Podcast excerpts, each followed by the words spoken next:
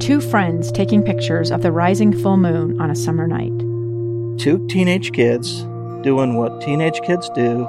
When a stranger with a gun and a death wish changed everything. It was violent, it was senseless, and I will never understand it. I will never accept it.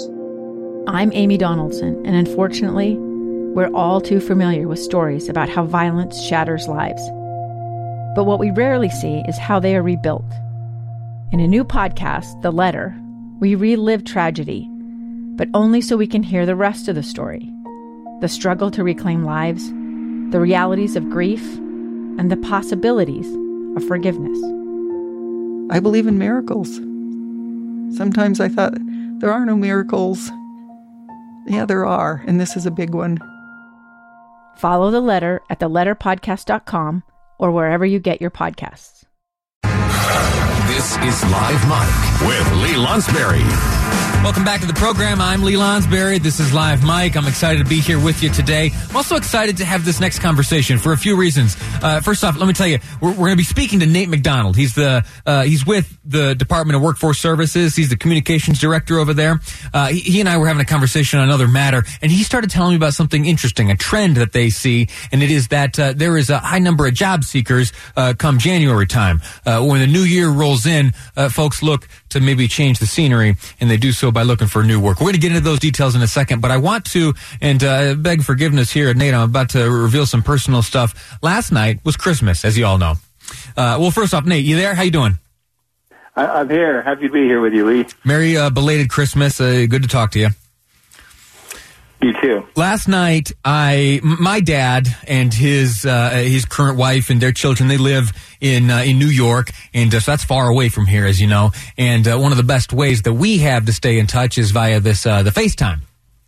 We're big fans of that. Anyway, last night uh, around dinner time, I FaceTimed uh, the family back in New York, and um, and there was a, a, an extra couple sitting there at the table, and it turns out in the the, the craziest of small worlds, it was uh, Nate McDonald's parents. They are missionaries currently for the Church of Jesus Christ of Latter Day Saints, and they were visiting uh, my dad back in New York, and they were there to say hello uh, when I FaceTime to wish my family there a Merry Christmas last night. So very small world. As this morning, I find myself having a conversation on the other side of the country uh, with Nate McDonald, their fine son.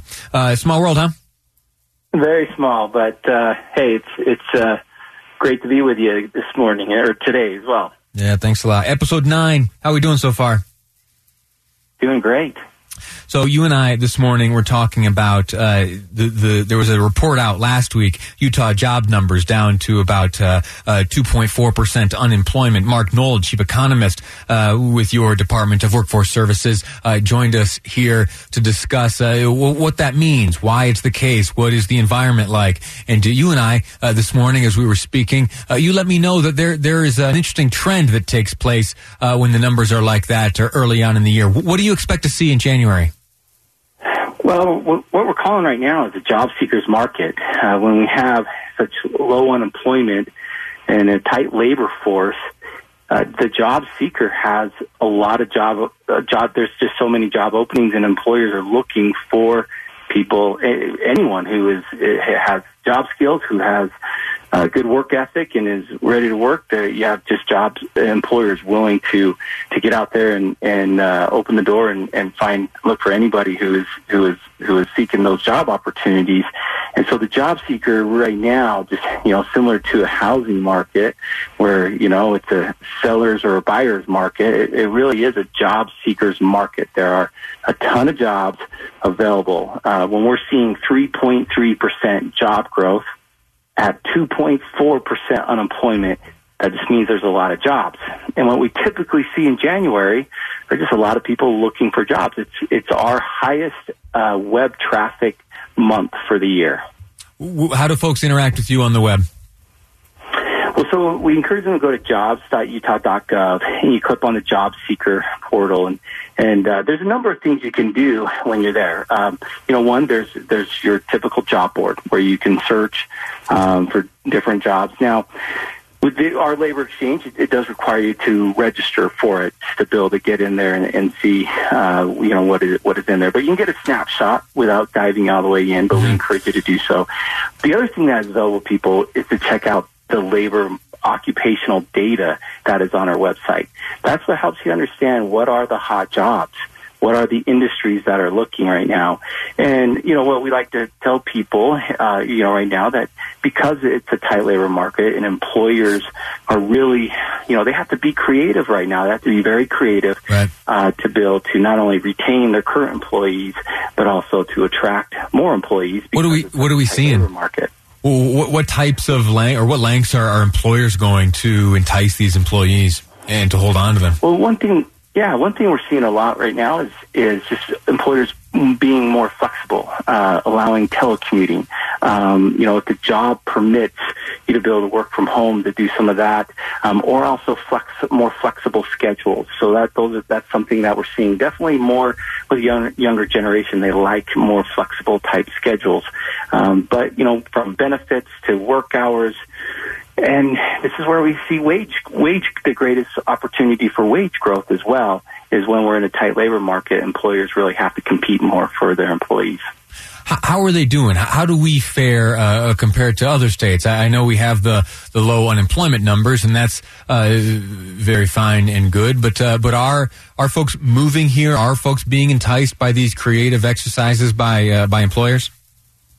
You know, it's uh, a great question. Uh, and I just had a, a conversation with Mark Knold last week, our chief economist, and we were talking about this very thing where, where, you know, when we're seeing 2.4 unemployment, that's a great number, and it's the lowest number we've we've had uh, uh, recorded it for an unemployment rate.